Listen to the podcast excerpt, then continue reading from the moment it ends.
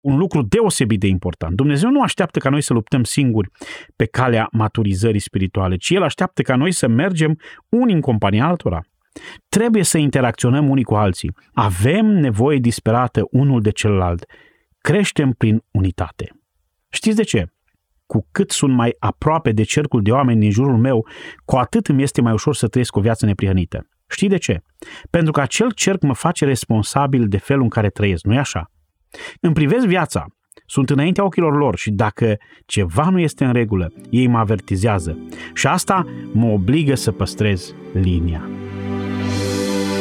Dragi prieteni ai programului Har prin Cuvânt, sunt Daniel Scurt și vă spun bun găsit!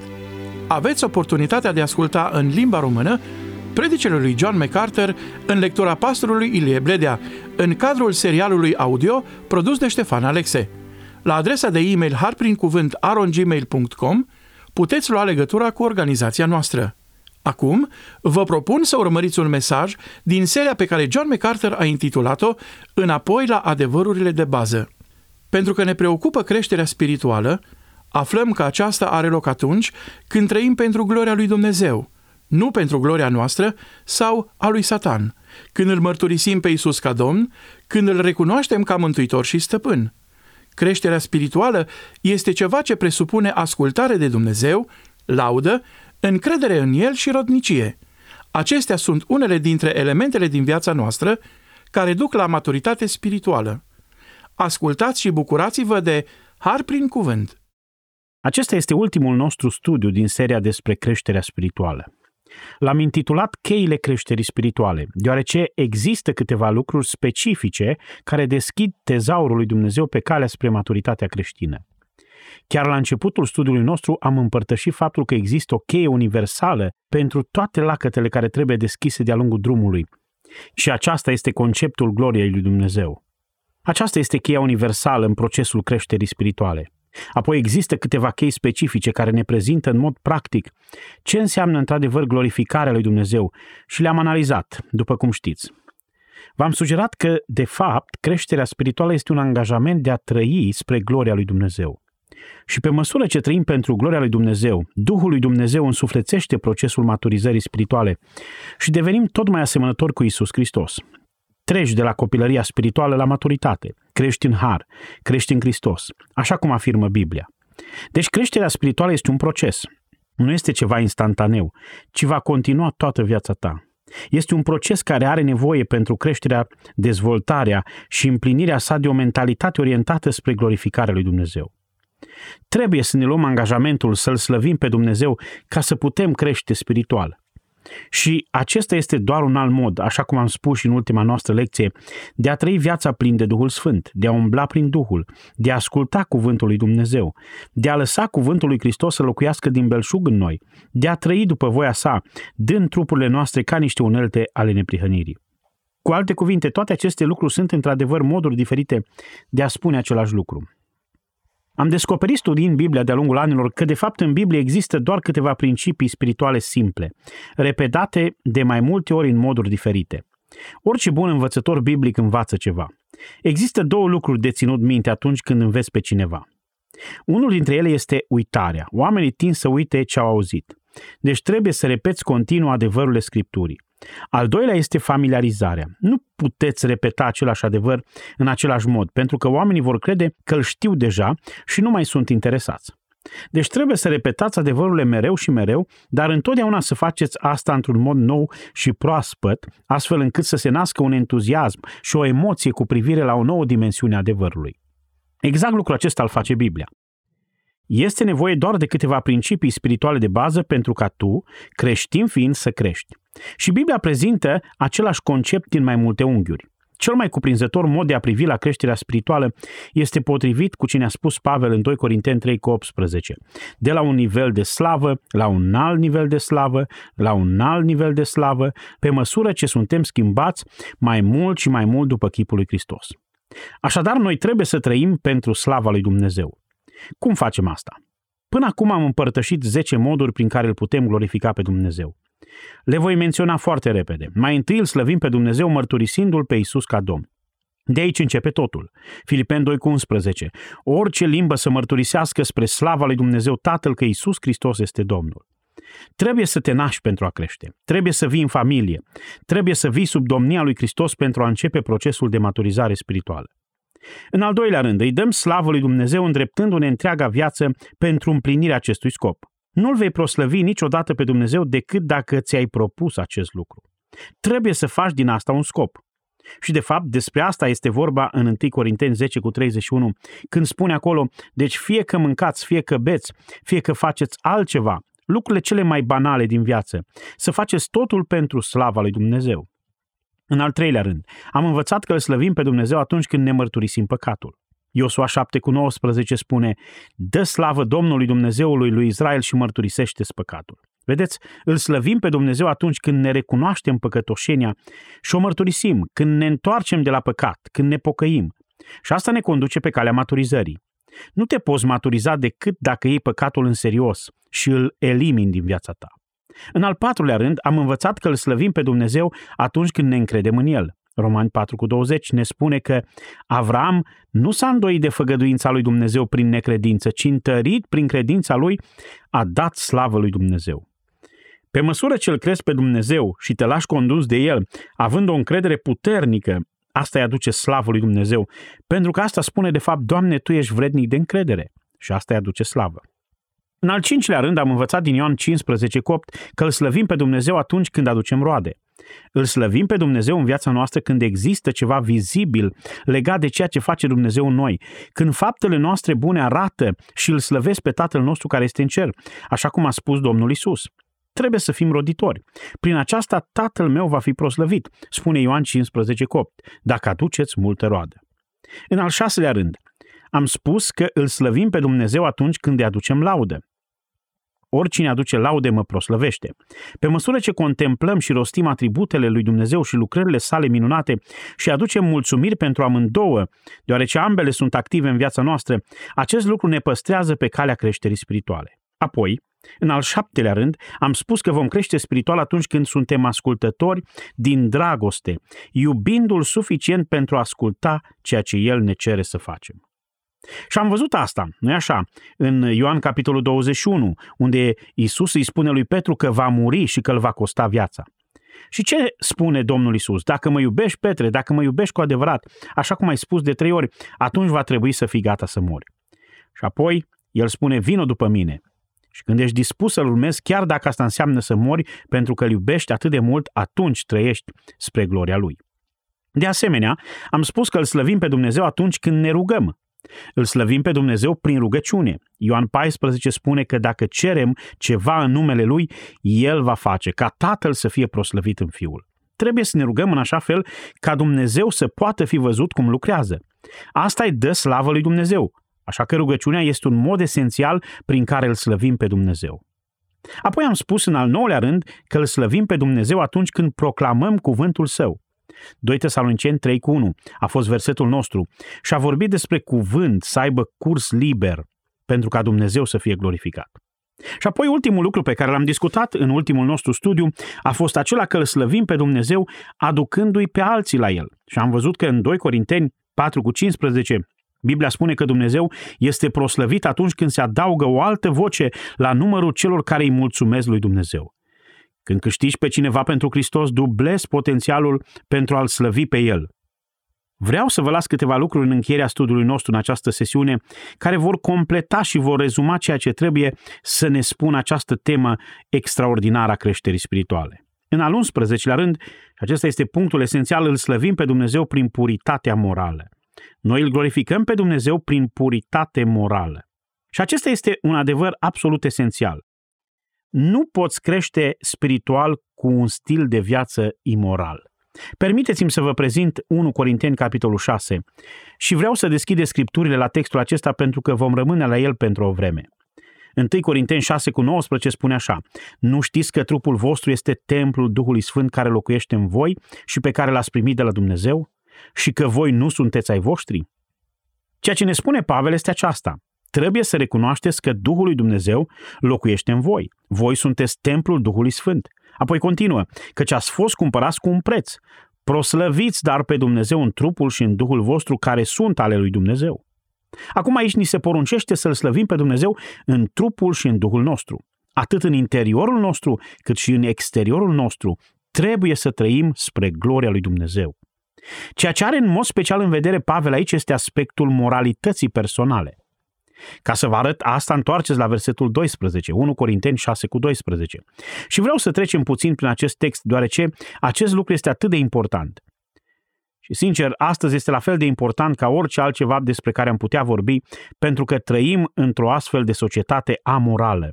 Chiar în Biserica lui Hristos există o toleranță față de păcat, în special păcatul sexual, care nu exista în trecut în istoria bisericii. Și părem așa de permisivi în această societate, iar Pavel are un cuvânt foarte bun pentru noi în această privință. Să privim la 6 cu 12. Pavel spune, toate lucrurile îmi sunt îngăduite, dar nu toate sunt de folos. Toate lucrurile îmi sunt îngăduite, dar nimic nu trebuie să pună stăpânire pe mine. Apoi spune, mâncările sunt pentru pântece și pântecele este pentru mâncări. Și Dumnezeu va nimici și pe unul și pe celelalte, dar trupul nu este pentru curvie, el este pentru Domnul. Ați prins ideea despre care vorbește Pavel? Curvia este un cuvânt grecesc, porneia, de la care noi avem astăzi pornografie, care înseamnă păcat sexual. Este un cuvânt mare, ca o pătură și acoperă orice păcat sexual posibil. Pavel spune că nu trebuie să fim implicați în păcate sexuale și dă trei motive în acest text și vreau să le observați. În primul rând rănește, în al doilea rând controlează și în al treilea rând pervertește. În primul rând, observați versetul 12, pe care tocmai vi l-am citit. Aici Pavel ne spune că toate lucrurile îmi sunt îngăduite, dar nu toate sunt de folos. Toate lucrurile îmi sunt îngăduite, dar nimic nu trebuie să pună stăpânire pe mine. Cu alte cuvinte, el spune, în ceea ce privește libertatea creștină, suntem liberi să facem anumite lucruri. Dar dacă ar fi să facem aceste lucruri, ele ne-ar face rău. Nu ar fi pentru binele nostru. El folosește cuvântul folositor. Acesta este cuvântul sumfero. În mod literal înseamnă a aduna împreună. Și din acest sens literal a ajuns în timp să însemne a avea profit. Ceea ce spune el este că există lucruri care sunt în regulă, dar nu sunt profitabile. Acum, Aristotel a folosit cuvântul acesta, de exemplu, în legătură cu plata marinarilor și cu prada soldaților. Vorbea astfel despre profitul pe care îl fac și în principiu asta înseamnă. Înseamnă a avea profit de pe urma. Cuvântul englezesc este foarte interesant, expedient, folositor. Partea de mijloc a cuvântului PED este un cuvânt care are legătură cu picioarele. Vorbim despre pedes și ne referim la picioarele noastre. Este prezentat în limba engleză prin unirea acestui cuvânt, un sens foarte interesant. Exped înseamnă a fi cu picioarele libere.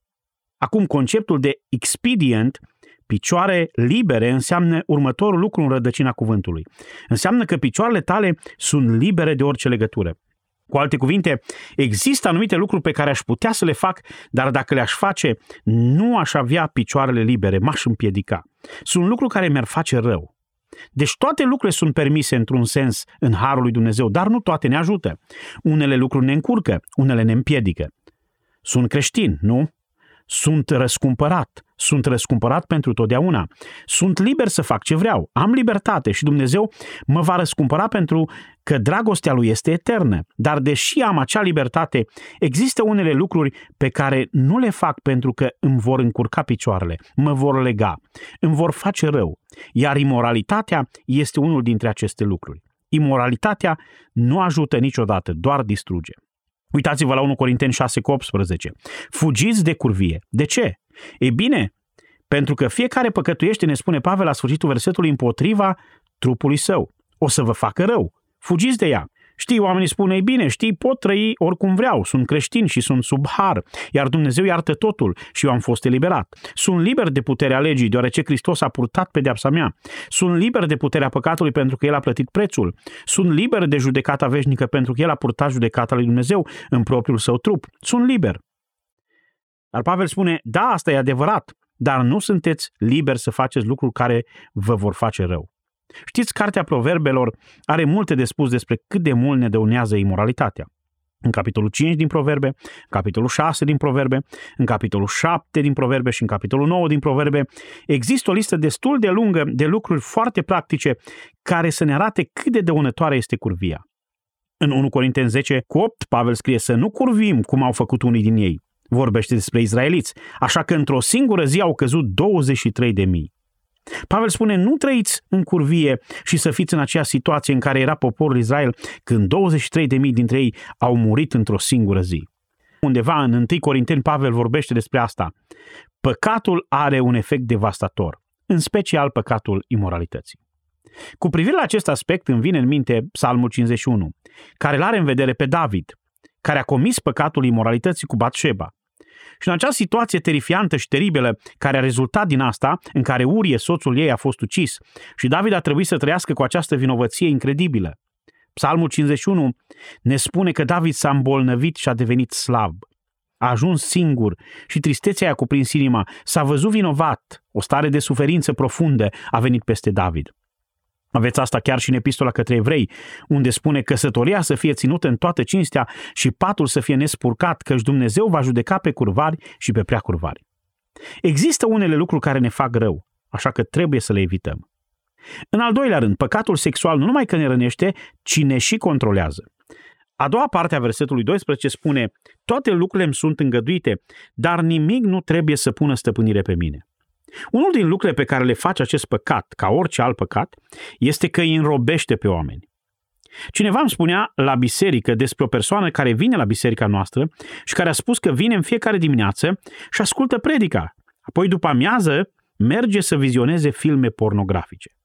Pentru că pur și simplu nu poate să se elibereze din robia acelei pofte cumplite. Este un lucru care te înrobește. Cu cât ești mai implicat în asta, cu atât te controlează mai mult. Sclav este o bună traducere a cuvântului grecesc. Nimic nu trebuie să pună stăpânire pe mine. Ceea ce spune apostolul este nu voi face nimic care să mă înrobească. Și asta face păcatul sexual, înrobește. Ajungi într-o robie teribilă, teribilă. Vedem așadar că încă de la început, păcatul sexual are un efect puternic asupra noastră, dăunează, rănește și ne controlează. Dar mai există un alt lucru și anume ne pervertește. Priviți la versetul 13. Păcatul sexual ne pervertește. Doar pentru a puncta acest lucru există trei scopuri și rânduieli ale trupurilor noastre, care sunt pervertite de păcatul sexual. În primul rând, trupurile noastre, creștini fiind, sunt pentru Domnul. Să privim în versetele 13 și 14. Mâncărurile sunt pentru pântece și pântecele este pentru mâncăruri. Și Dumnezeu va nimici și pe unul și pe celelalte, dar trupul nu este pentru curvie. El este pentru Domnul și Domnul este pentru trup. Și Dumnezeu care a înviat pe Domnul ne va învia și pe noi cu puterea sa. Pavel își exprimă părerea, el spune trupul este pentru Domnul. De fapt, ar trebui să fie evident pentru dumneavoastră că trupurile noastre sunt pentru Domnul, deoarece într-o zi El va învia trupurile noastre. Într-o zi, așa cum El a fost înviat în trup, El va învia trupurile noastre pentru a locui în glorie. Atât de mult sunt cuprinse trupurile noastre în planul Său. Trupul nu este pentru curvie, ci pentru Domnul. Dar ei aveau, și el îi ironizează într-un fel, avea o mică frază pe care el o folosește la începutul versetului 13. Mâncărurile pentru trup și trupul pentru mâncare. Apropo, în greacă nu există verbe în expresia aceasta, ci doar mâncare, trup, trup, mâncare. Veți spune, ei bine, ce înseamnă asta? Ceea ce spune este de fapt un slogan. Mâncare pentru trup și trup pentru mâncare. Aceasta este o funcție naturală și era un sinonim pe care îl puteau folosi pentru a vorbi despre relațiile sexuale. Ceea ce doreau să spun a fost relația sexuală este la fel ca mâncatul. Știi, trupul este pentru mâncare și mâncarea pentru trup. Trupul este pentru sex și sexul pentru trup. Este pur și simplu un fenomen natural. Este doar o funcție biologică ca oricare alta. Asta este ceea ce spun oamenii și astăzi. O, de ce te impacientezi când vine vorba despre relațiile sexuale? Până la urmă, toți suntem ființe sexuale, știi? Mare lucru. Doar ieșim în oraș și ne simțim bine. Mâncăm, bem, dormim, mergem, alergăm. Facem toate aceste lucruri. De ce să nu facem și sex? Este doar pur și simplu un act biologic. Dar Pavel spune, micul vostru slogan, mâncarea este pentru trup și trupul pentru mâncare, este doar ceva biologic, se pierde ideea. Dumnezeu va distruge mâncarea și trupul tău. Dumnezeu va nimici sexul și trupul. Trupul este pentru Dumnezeu. Mâncarea este temporară, sexul este temporar. Nu acesta este motivul pentru care Dumnezeu te-a răscumpărat. Acesta nu este planul pe care îl are Dumnezeu pentru trupul tău. Dacă ești creștin, planul pe care îl are Dumnezeu pentru corpul tău nu este sexul, este învierea, este glorificarea. Și de ce ați folosit pentru curvie acel trup care are acel scop minunat și special? Și asta este în esență ceea ce spune el. Deci trupul este în primul rând pentru Domnul. În al doilea rând, trupul este una cu Hristos. Chiar aici și acum. Priviți la versetul 15. Nu știți că trupurile voastre sunt mădulare ale lui Hristos? Nu știți că trupul vostru chiar acum este o parte a trupului lui Hristos? Voi lua eu mădularele lui Hristos și voi face din ele mădulare ale unei curve? O, nu, nu, nu! Megenoito, cea mai puternică negație în limba greacă. Doamne ferește! Nu-ți poți permite să faci una ca asta. Ce? Nu știți că cine se lipește de o curvă este un singur trup cu ea? Căci este zis, cei doi se vor face un singur trup. Dar cine se lipește de Domnul este un singur duh cu el. Știi ce se întâmplă aici? Tu ești una cu Hristos. Te unești cu o curvă? L-ai făcut pe Hristos una cu acea curvă. Asta este ceea ce spune el. Nu poți să te comporți așa. Și apropo, vreți să știți cine este o curvă? Este orice persoană care face sex în afara căsătoriei, chiar dacă este logodit. Denaturez scopul lui Dumnezeu pentru relațiile sexuale. Asta înseamnă. Deci mădularele noastre sunt mădularele lui Hristos. Trupurile noastre fac parte din trupul său și noi suntem una cu el. Și nu putem trage într-o relație ticăloasă de felul acesta fără a afecta scopul pe care el a intenționat. De aceea, în versetul 18, el spune, fugiți de curvie, orice alt păcat pe care îl face omul este un păcat săvârșit afară din trup, dar cine curvește, păcătuiește împotriva trupului său. Orice alt păcat ne asaltează din exterior, dar acest păcat se ridică din interior și scoate la iveală o corupție interioară. Așa că Pavel punctează cu putere lucrurile. El spune, nu poți face acest păcat pentru că ești una cu Hristos. Nu poți face acest păcat pentru că Dumnezeu are un alt scop pentru trupul tău. Și apoi, în al treilea rând, el spune, nu poți face acest lucru pentru că trupul tău este templul Duhului Sfânt. Versetul 19. Nu știți că trupul vostru este templul Duhului Sfânt care locuiește în voi și pe care l-ați primit de la Dumnezeu? Și că voi nu sunteți ai voștri, căci ați fost cumpărați cu un preț. 1 Corinteni 6 cu 19. Vedeți, pentru că Duhul Sfânt locuiește în noi, pentru că suntem una cu Hristos și pentru că Dumnezeu a planificat o glorificare a trupurilor noastre, nu ar trebui sub nicio formă să le implicăm în asta. De aceea spune versetul 20, și aici este cheia studiului nostru, proslăviți dar pe Dumnezeu în trupul și în Duhul vostru, care sunt ale lui Dumnezeu. Proslăviți dar pe Dumnezeu în trupul și în Duhul vostru, care sunt ale lui Dumnezeu. În interior și în exterior, nu faci ceea ce este rău și nici nu-ți dori să-l faci. Aceasta îi aduce glorie lui Dumnezeu.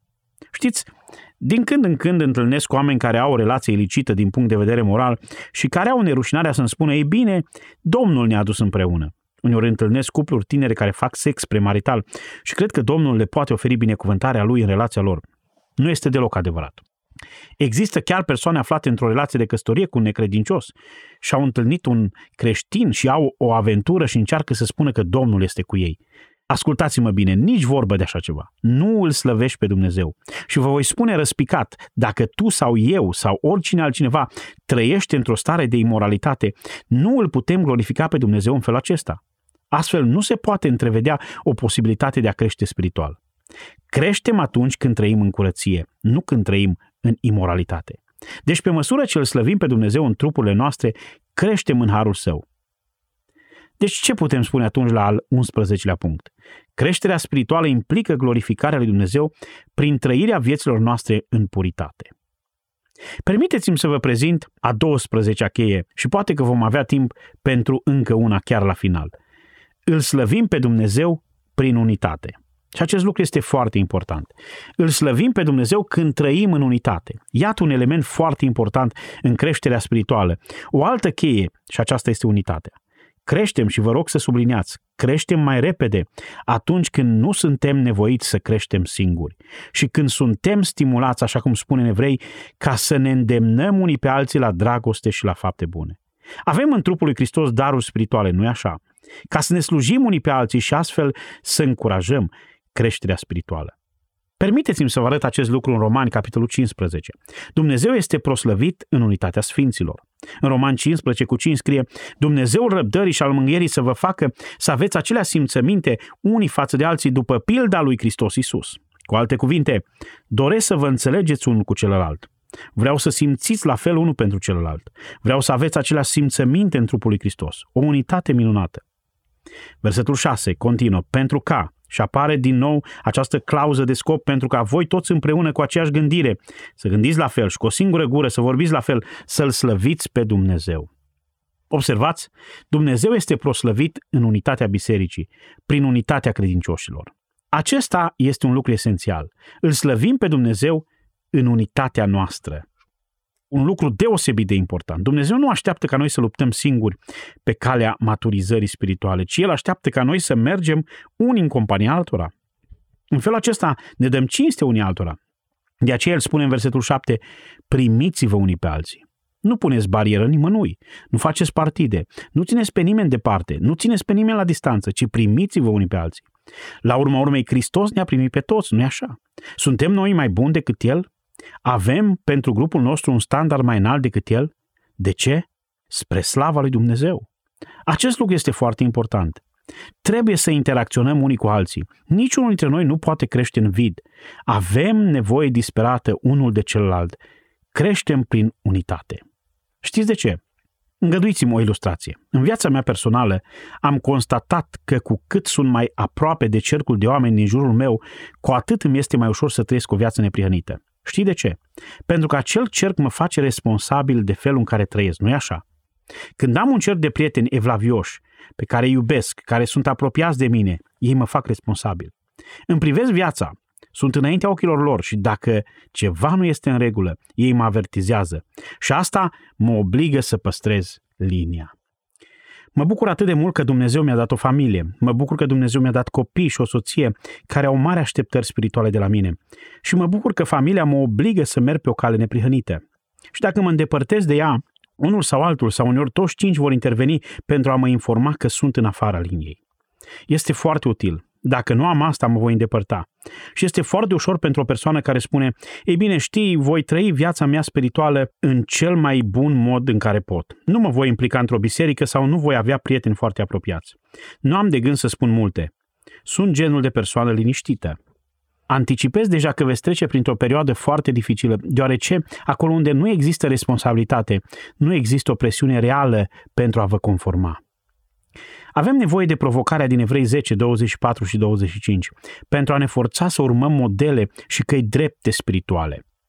Și astfel Dumnezeu este proslăvit atunci când există o adevărată unitate a dragostei, când ne întindem brațele unii spre alții, când ne iubim și ne slujim reciproc și ne ținem unul de celălalt, când gândim la fel. Știți, când Pavel a scris Corintenilor, chiar la începutul primei sale scrisori, el a subliniat această problemă în mijlocul lor. El spune, vă îndemn, fraților, pentru numele Domnului nostru Isus Hristos, să aveți toți același fel de vorbire, să nu aveți dezbinări între voi, ci să fiți uniți în chip de săvârșit, într-un gând și o simțire. Și apoi Pavel continuă să spună și să rezolve toate disputele și desbinările și micile grupulețe și toate celelalte și le spune să se unească, fiindcă au nevoie unul de celălalt. Și eu spun că vom crește mai repede, devenim mai puternici, devenim mai maturi, pe măsură ce ne dedicăm viețile pentru frații și surorile noastre. Creșteți într-un grup, nu de unii singuri. Aceasta este forța și impulsul de care avem toți nevoie. În final, ultimul punct pe care vreau să vi-l dau se leagă cu acesta. Îl puteți lua ca parte din al 12-lea sau poate fi al 13-lea punct, dacă doriți. Dar aș vrea să priviți cu mine doar pentru o clipă la un alt pasaj din Scriptură, care este la sfârșitul primei epistole a lui Petru, în capitolul 4, și indică un alt mod în care îl slăvim pe Dumnezeu legat de acest concept al unității. Și este acesta, îl slăvim pe Dumnezeu atunci când ne folosim darurile noastre spirituale. 1 Petru 4 cu 10. El spune, fiecare după darul pe care l-a primit. Cred că fiecare creștin a primit un dar. Ce este acest dar? Este acea înzestrare pe care ți-a dat-o Duhul lui Dumnezeu. Este acea combinație de daruri spirituale care se rezumă la acel dar unic pe care l-ai primit. Eu chiar cred că toți creștinii sunt diferiți. Cred că suntem ca niște fulgi de zăpadă spirituale. Niciunul dintre noi nu este ca ceilalți. Și cred că Domnul ia acele înzestrări, așa cum sunt cele enumerate în Roman 12 și în 1 Corinteni 12. Și în această categorie de daruri, unii numără undeva între 11 și 19, în funcție de cele care continuă sau au încetat. Din acea scurtă listă de daruri, Domnul alege o combinație care va deveni darul unic al unui singur credincios. Și apoi, în manifestarea unică și locul unic de slujire, acel dar special este un dar personal. Și în timp ce tu și cu mine folosim în slujire acel dar, oferim trupului lui Hristos o slujire unică, care nu poate fi egalată de nimeni altcineva. De aceea trebuie să folosim darurile cu înțelepciune. Așa că Pavel spune, pe măsură ce ați primit darul, slujiți-vă unii altora, ca niște administratori buni ai harului felurit al lui Dumnezeu. Dacă Dumnezeu a fost atât de milostiv să vă ofere un dar spiritual, folosiți-l. Acum versetul 11. Dacă vorbește cineva, să vorbească cuvintele lui Dumnezeu. Dacă slujește cineva, să slujească după puterea pe care o dă Dumnezeu. Nu da înțelepciune umană dacă este un dar de vorbire și nu-l folosi în firea pământească dacă este un dar de slujire. De ce? De ce să vorbim cuvintele lui Dumnezeu? De ce să slujim în puterea lui Dumnezeu? Pentru ca Dumnezeu să fie proslăvit în toate lucrurile prin Isus Hristos, a căruia să fie lauda și stăpânire în vecii vecilor. Amin. Cu alte cuvinte, folosiți-vă darul nu pentru gloria personală, ci pentru gloria lui Dumnezeu. Deci un alt mod prin care îl slăvim pe Dumnezeu este cel al folosirii darurilor spirituale. Și pe măsură ce ne folosim darurile noastre spirituale, slujindu-ne unii pe alții, aceasta aduce unitatea trupului. Și în această unitate a slujirii reciproce suntem stimulați să creștem spiritual. Observați? În final, rezumăm întreaga idee cu asta. Tot timpul, de-a lungul temei noastre, ne-am ocupat de aceste aspecte individuale. Am spus, de exemplu, că putem crește spiritual mărturisindu-L pe Isus ca Domn. Crești spiritual atunci când îți îndrepți viața către acest scop. Crești prin încrederea în Dumnezeu, prin rodnicie, prin laudă, prin rugăciune. Crești mărturisind, proclamând cuvântul. Crești prin puritate morală. Crești prin toate aceste lucruri. Dar totul se rezumă la acest gând final. Nu crești singur. Nu crești singur. Ai nevoie de mediul de răspundere și de slujire reciprocă pentru a produce tipul de creștere pe care Duhul lui Dumnezeu dorește să-l vadă în viața ta. Deci Biblia ne spune că trebuie să creștem. De aici începe totul. Totul începe cu o poruncă, 2 Petru 3 cu 18. Creșteți în harul și în cunoașterea Domnului și Mântuitorului nostru Isus Hristos. Aceasta este o poruncă. Răspundem fie da, fie nu. Dacă spunem da, Doamne, vreau să cresc, nu mă sperii de ce va urma. Vreau să mă maturizez. Vreau să cunosc plenitudinea binecuvântării. Vreau să te înțeleg ca unul care este matur și poate cuprinde cât de mult este posibil pentru mintea mea limitată. Doamne, vreau să fiu de folos cât de mult pot. Vreau să văd puterea Ta descoperită într-o măsură cât mai mare posibilă. Nu mă mulțumesc doar cu câmpiile joase. Vreau să fiu pe vârful muntelui. Dacă suntem gata să spunem asta, atunci spunem, cum ajung acolo? Și Biblia vine și ne spune, trăiește-ți viața pentru gloria mea. Și ne oferă și o cale de urmat. Pe măsură ce urmăm calea respectivă și suntem încurajați de frații de credință, vom ajunge la nivelul unei adevărate maturități spirituale. Și asta este ceea ce urmărește Dumnezeu în viața noastră. Permiteți-mi să închei studiul nostru cu acest gând. În timp ce tu și cu mine trăim spre gloria lui Dumnezeu, ce rezultă din asta? Care este rezultatul? Care este efectul? Ce obținem din asta? Ne întoarcem iar de unde am început. David a spus în psalmul 16, 8 și 9, Am pe Domnul necurmat înaintea ochilor mei. Țineți minte asta. Cu alte cuvinte, David a spus, Eu trăiesc spre slava lui Dumnezeu. Apoi el a spus, De aceea inima mi se bucură. Care este rezultatul trăirii unei vieți spre slava lui Dumnezeu? Care este rezultatul maturizării spirituale? Bucuria. Inima mea se bucură. Asta vrea Dumnezeu să facă în viața noastră. Catehismul are dreptate. În catehism ni se spune care este scopul suprem al omului. Este întrebarea. Răspunsul este scopul principal al omului este să-L glorifice pe Dumnezeu și să se bucure de prezența Lui pentru totdeauna. Dumnezeu vrea, potrivit cu Efeseni 2 cu 6, să-și reverse bunătatea sa asupra noastră pentru toată veșnicia. Dumnezeu vrea să toarne în viața noastră multă bucurie. Cred că bucuria este un produs secundar al unei vieți care progresează spiritual. Nu cred că veți cunoaște vreodată bucuria decât dacă veți crește. Pentru că în urma creșterii spirituale Dumnezeu oferă bucuria. Și odată cu aceasta, cred că vine și un sentiment profund de mulțumire. Voi încheia cu un verset. Efeseni 3 cu 21 însumează tot ce am spus. Suntem Biserica lui Isus Hristos, nu-i așa? Toți cei care credem suntem Biserica lui Isus Hristos. Și aceasta este suma tuturor învățăturilor, pentru ca Lui să fie slava în biserică. Observați? Dumnezeu vrea să fie glorificat. Acesta este mandatul. Dumnezeu vrea ca noi să trăim pentru gloria sa ca biserica lui. Pe măsură ce ascultăm această chemare, El ne umple viața de bucurie și putem să fim închiși undeva într-o închisoare sau să ne aflăm într-o împrejurare cumplită și totuși să avem o inimă plină de bucurie, la fel ca Pavel, care în mijlocul unor circumstanțe cumplite le-a scris filipenilor, bucurați-vă totdeauna, iar zic, bucurați-vă. Acesta este darul lui Dumnezeu pentru un creștin care crește. Și care este finalul acestui proces? Cuvintele apostolului Ioan în 1 Ioan Prea iubiților, acum suntem copiii lui Dumnezeu. Așa este. Acum suntem copiii lui.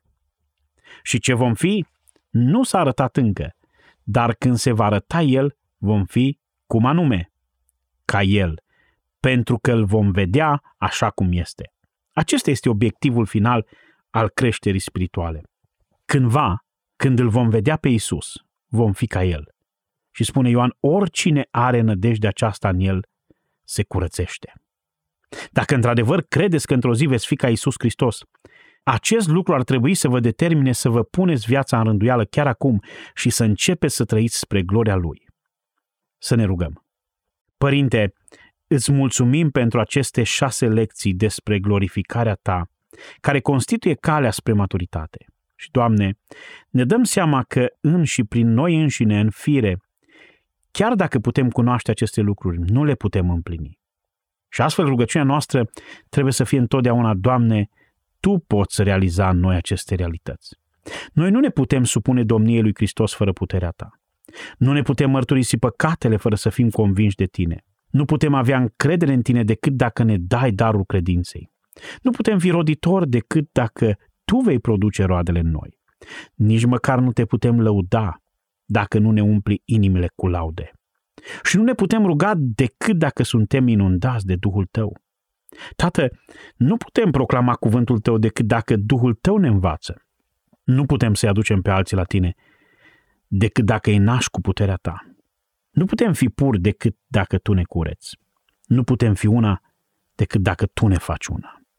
Așadar, Părinte, depindem în totalitate de Tine pentru a împlini toate aceste lucruri bune în noi pentru a putea fi asemeni lui Hristos și pentru a cunoaște bucuria care umple inima celor care cresc. În numele lui Hristos ne rugăm. Amin. Ați ascultat Har prin Cuvânt, programul care vă pune la dispoziție în limba română predicele lui John MacArthur în lectura pastorului Ilie Bledea. Vă anunțăm că echipa Har prin Cuvânt vă oferă în dar o carte scrisă de John MacArthur, tradusă în limba română – Aflați care este în această perioadă titlul cărții scriindu-ne la harprincuvânt arongmail.com sau sunând la telefonul 0740 054 599. Onorăm doar solicitările din țara noastră, iar taxele poștale sunt gratuite. Dacă apreciați programul nostru, recomandați și prietenilor dumneavoastră seria Înapoi la adevărurile de bază. Sunt Daniel Scurt și vă invit să ascultați următorul mesaj din Har prin Cuvânt.